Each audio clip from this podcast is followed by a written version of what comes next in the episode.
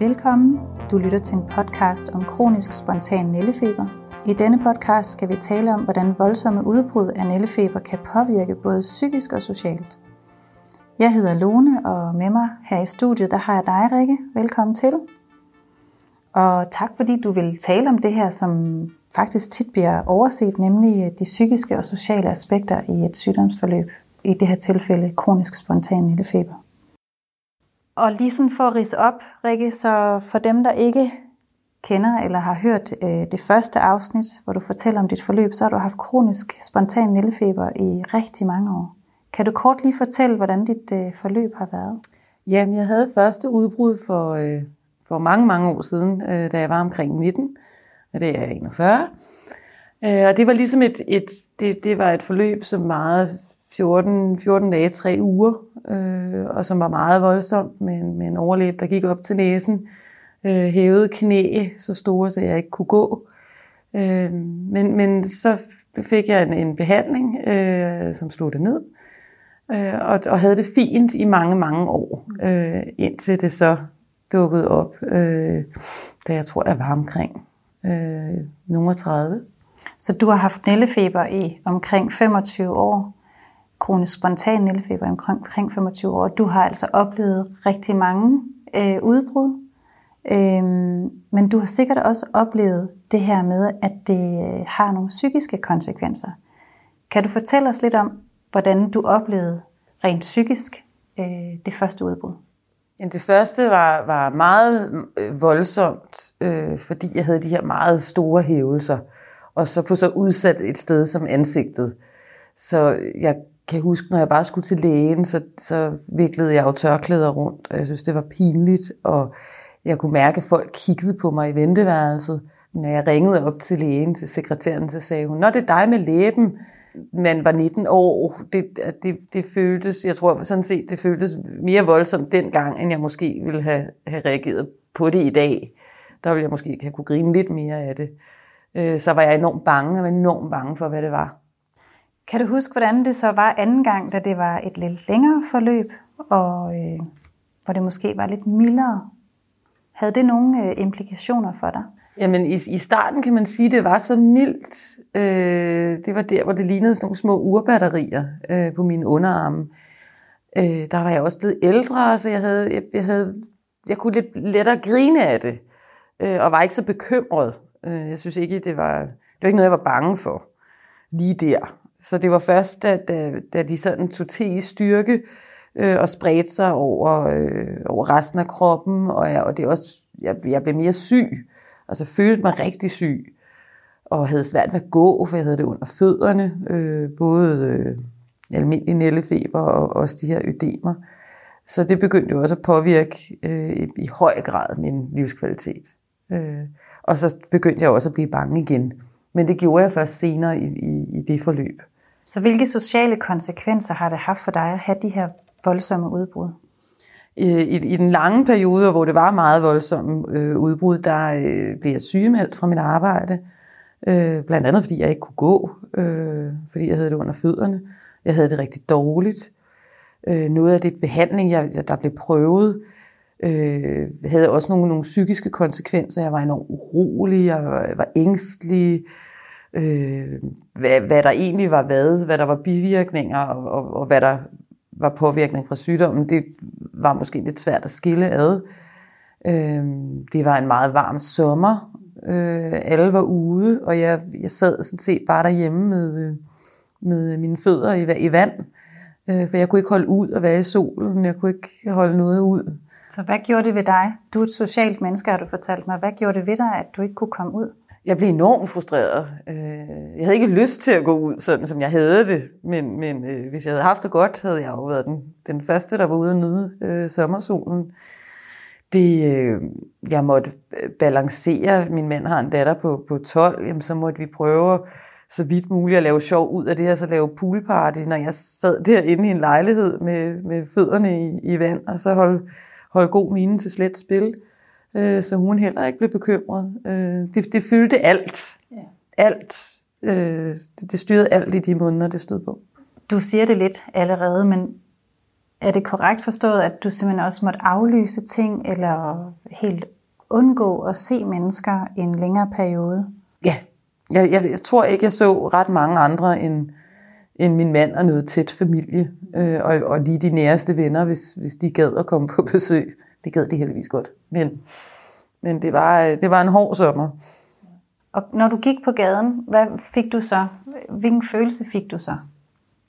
Øh, man kan sige, at, at øh, nu var det ikke hver dag, at jeg var hævet i ansigtet. Så det vil sige, at jeg, ville, jeg kunne dække mig til på de andre steder af kroppen. Øh, resten af kroppen i virkeligheden var, hvor jeg havde det. Når jeg har haft det på, læbe, på, på læberne, hvor de hæver op, så de når min næse, der, øh, der har jeg så, så vidt muligt undgået at gå ud. Øh, for de få gange, jeg har gjort det, der, der vender folk sig om. Ja. Så du har fået ret kraftige reaktioner fra omverdenen? Ja, så, så der har jeg altså, så vidt muligt helt undgået at gå ud. På et tidspunkt bliver du sygemeldt i flere måneder. Øh, hvad er det, der gør, at du bliver sygemeldt på det tidspunkt? Det er, at jeg, øh, jeg har nællefeber over hele kroppen. Jeg ligner en, der har rullet mig i, øh, i brændnæller. Øh, jeg har de her buler flere steder på kroppen. Mine knæ er så hævet, at jeg ikke kan gå. Mine ankler gør, at jeg ikke er så hævet, at jeg ikke kan få sko på. Jeg har det rigtig dårligt. Jeg sover ikke om natten. Jeg klør. Det gør ondt i huden. Jeg er grådelabil. Jeg, jeg kan faktisk ikke rigtig fungere. Får du talt med lægen om, hvordan du egentlig har det psykisk? Jeg får talt en smule med min egen læge, som også er, er god til at se mig, men som, som sætter det meste af sin energi ind på at få koordineret øh, forløbet hos Bispebjerg. Og på Bispebjerg er der sommerferie, så det er en ny læge, jeg møder hver gang. Og, øh, og jeg synes ikke rigtigt, at de hører mig i forhold til, at jeg netop er, at jeg er sygemeldt, at, at jeg ikke kan fungere, at, øh, at de, de bliver ved med at sige, nu, nu skal de lige tage nogle flere blodprøver. Du har været igennem mange behandlinger, og du har haft et rigtig langt forløb. Hvad har selve forløbet gjort ved dig? Jamen, jeg var, en, jeg var enormt bekymret for, hvad det var. Jeg var enormt bekymret for, at der ikke, der ikke skete noget. Der var ikke nogen, der fortalte mig øh, det, jeg ved i dag. At, at øh, det er ufarligt. Øh, der er en behandling. Øh, så det gjorde, at jeg følte mig enormt alene. Øh, jeg, jeg, jeg følte mig ikke altid taget alvorligt. Øh, jeg følte mig rigtig bange, uden at jeg følte, at der var nogen, der beroligede mig, eller ligesom kom med et bud på, hvad, hvad kan man gøre. Det var, øh, det, jeg var tit på skadestuen, når, når jeg havde de her hævede, øh, hævede overlæbe og kløe i halsen, så, så blev jeg nødt til at tage på skadestuen, hvis det var, at jeg ikke skulle kunne trække vejret. Og der var vi meget, meget ofte, og det, det gjorde jo også noget, at, at nu skulle man ligesom afsted på skadestuen igen. Mit navn er Simon Francis Thomsen. Jeg er ledende overlæge og professor her på Bispebjerg Hudafdeling. Jeg har speciale inden for kronisk nællefeber. Hvis man har fået konstateret kronisk nællefeber, er det vigtigt, at man som patient forsøger at leve et så normalt liv, som det er muligt på trods af symptomerne. Det er vigtigt, at man taler med sin læge om, hvordan man kan få hjælp til at behandle symptomerne, øh, og det er vigtigt, at man er tryg i øh, vidsheden om, at det for langt de fleste patienter vil forsvinde igen, og det er muligt at behandle det fuldstændigt. I det lydklip, vi lige har hørt fra Simon, der fortæller han jo, at det for langt de fleste patienter vil forsvinde igen og at det faktisk er muligt at behandle fuldstændigt. Hvad tænker du om det, hvis du nu havde været en ny patient i dag? Jeg tænker, det ville have været, det ville have været rigtig, rigtig rart at få at vide med det samme. Det ville have sparet mange, mange måneders ængstelighed.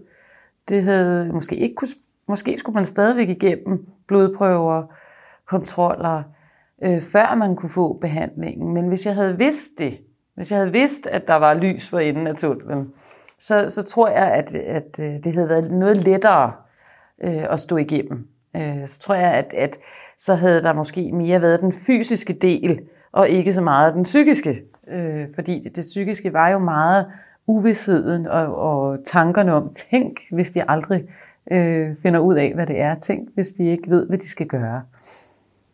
Hvordan har din egen leveregel været, mens du havde det dårligt? Hvad gjorde du selv for ligesom at komme igennem det? Jeg tror, jeg satte min lid til de her lægeaftaler hver gang. Tænkte jeg, nu, nu sker der noget. Så hvis jeg havde, hvis jeg, det jeg har lært af det, det er i langt højere grad at stille krav noget tidligere. Øh, så, så tror jeg, at øh, også igen, jeg havde klaret det bedre. Men jeg sat, heldigvis vidste jeg ikke, hvor lang tid der skulle gå.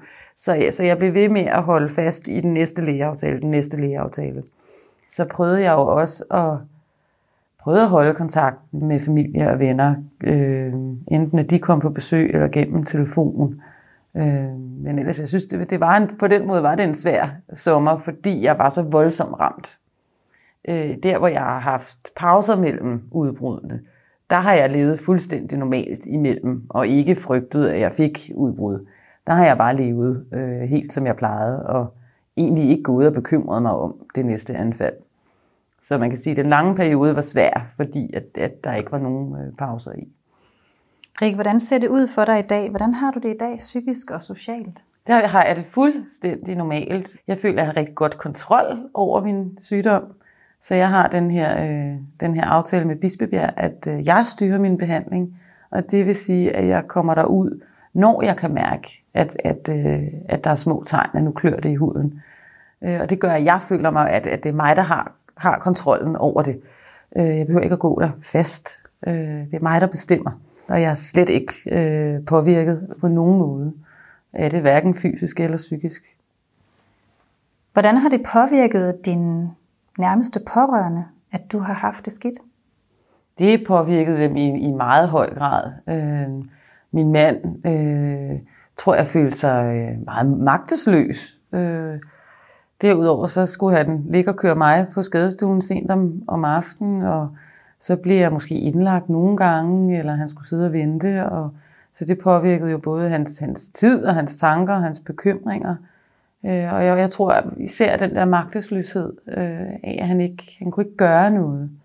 Det, det var meget svært for ham. Øh, min mor, som er sygeplejerske, hun sad jo og læste alle mine blodprøvesvar igennem. Hun brugte enormt meget tid på det. Øh, jeg, skulle, jeg skulle holde mig øh, meget oppe, for, når, når vi havde min mands datter, så hun ikke skulle blive bekymret, øh, fordi jeg var så voldsom ud. Så, så det fysiske kunne jo godt være bekymrende for, for, en, øh, for en lille pige. Øh, så derfor blev jeg nødt til at kæmpe på det psykiske for at, at prøve at holde hende i ro. Så, så øh, alt i alt så påvirkede det øh, i høj grad mine omgivelser. Hvad tænker du om det her med at få fortalt sin læge, hvordan man har det indvendigt? Altså hvad, hvad man føler ved at have sygdommen, ved at leve med sygdommen. Hvad tænker du om det? Det tror jeg er enormt vigtigt, øh, også for forståelsen af nillefeber. Altså hvordan det, hvordan det opleves, ikke bare hvordan det ser ud. Øh, sådan havde jeg det jo egentlig selv, inden jeg overhovedet øh, fik det her voldsomme udbrud, at jeg tænkte, nillefeber, men er det ikke bare sådan tre knupper af vaskepulver? Øh, men hvor meget det faktisk spiller ind øh, på hele ens dagligdag. Og det kan også, altså det at fortælle om det, kan også være med til, tror jeg, at, at, at få sat lidt skub i tingene, at, at tingene måske går lidt hurtigere, øh, hvis, hvis man ligesom har forståelsen for, hvor, hvor meget det, det kan påvirke at have nældefeber. Så hvis du skulle give et godt råd til en anden med kronisk spontan nældefeber, der måske har svært ved at, at finde den rigtige behandling, hvad vil det så være i forhold til det sociale og psykiske aspekt? Det ville helt klart at få sat ord på det over, over for lægen. Øh, at, at det altså ikke kun er, fordi det klør, øh, at man, at man har det dårligt, men det simpelthen også er, fordi man ikke har været uden for en dør, eller øh, ja, er bange, øh, at man ikke kan gå på arbejde, eller hvad, hvad det nu er for den enkelte.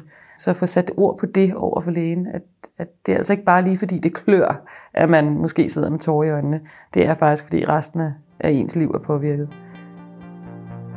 Tusind tak, Rikke, fordi du kom og fortalte om, hvordan øh, dit forløb har været, hvordan du har oplevet livet med kronisk spontan nældfeber. Og tak til jer, der lyttede med.